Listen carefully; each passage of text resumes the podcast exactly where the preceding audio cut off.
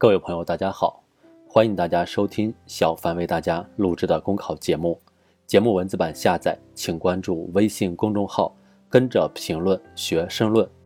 本期话题为提供更高质量的养老服务。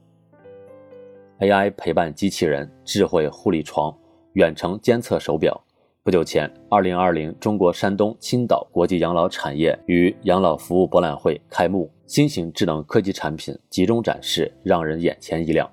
移动互联时代，这些智能化适老产品逐渐的走进千家万户，助力老年人安享幸福晚年。养老不仅是每个家庭面临的问题，也是全面小康不可缺失的一环。近年来，我国养老事业取得全方位进步。截至二零一九年年末，全国共有养老机构和设施十七点七七万个，养老床位七百五十四点六万张。今年，全国企业和机关事业单位退休人员月人均基本养老金上调百分之五，实现自二零零五年以来的十六连涨。城乡基本养老保险覆盖于九点六亿人，养老服务事业迅速发展，日趋完善，为老有所养、老有所依奠定了坚实的基础。在农村，新型农村社会养老保险制度的建立，让种了一辈子田的农民也能按月领取养老钱，堪称从无到有的历史性跨越。如今，高科技赋能智慧养老，重塑了养老的内涵和形式，也很大程度上改变了养老事业的格局。在河南郑州市，以互联网加打造的智慧养老服务平台，为老年人提供点菜式就近便捷养老服务。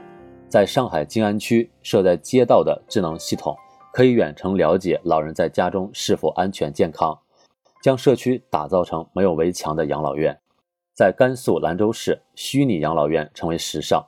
足不出户便可在家享受专业化、标准化养老服务。还有遍布各地社区的老年人日间照料中心，医养结合的新型养老院，以更高质量的养老服务不断满足养老需求。有外媒记者在北京体验中国式养老后，发出这样的感慨：老人在这里度过余生是一件幸福的事。我国养老事业的新变化、新成就，集中体现了发展是解决一切问题的总钥匙，也是以人民为中心发展思想的生动诠释。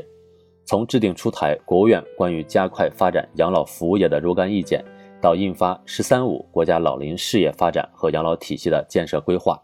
顶层设计的不断完善，映照着发展思路的转变。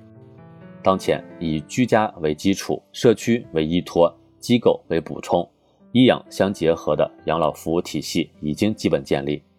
保障老年人权益、共享改革发展成果，绝不是一句口号，而是实实在在的政策保障和行动。养老新变化、新成就是顺势而为、主动作为的结果。近年来，数字化、智能化为民生保障插上新翅膀，带来养老心态改变，养老方案更为多元。在这个过程中，各地因地制宜强化政策引导，成为智慧养老加速到来的助推器。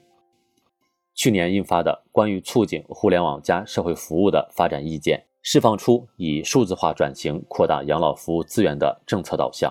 各地出台的养老服务规划也对智慧养老给予了有力的资金政策支持，积极拥抱新技术，打开宽广舞台，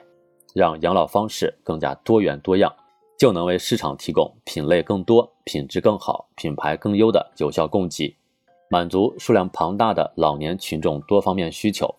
妥善解决人口老龄化带给社会的问题，事关国家发展全局，事关百姓福祉。不断擦亮全面健康的幸福底色，真正实现老有所养、老有所乐、老有所为，我们就一定能为老年人带来更好、更幸福的晚年。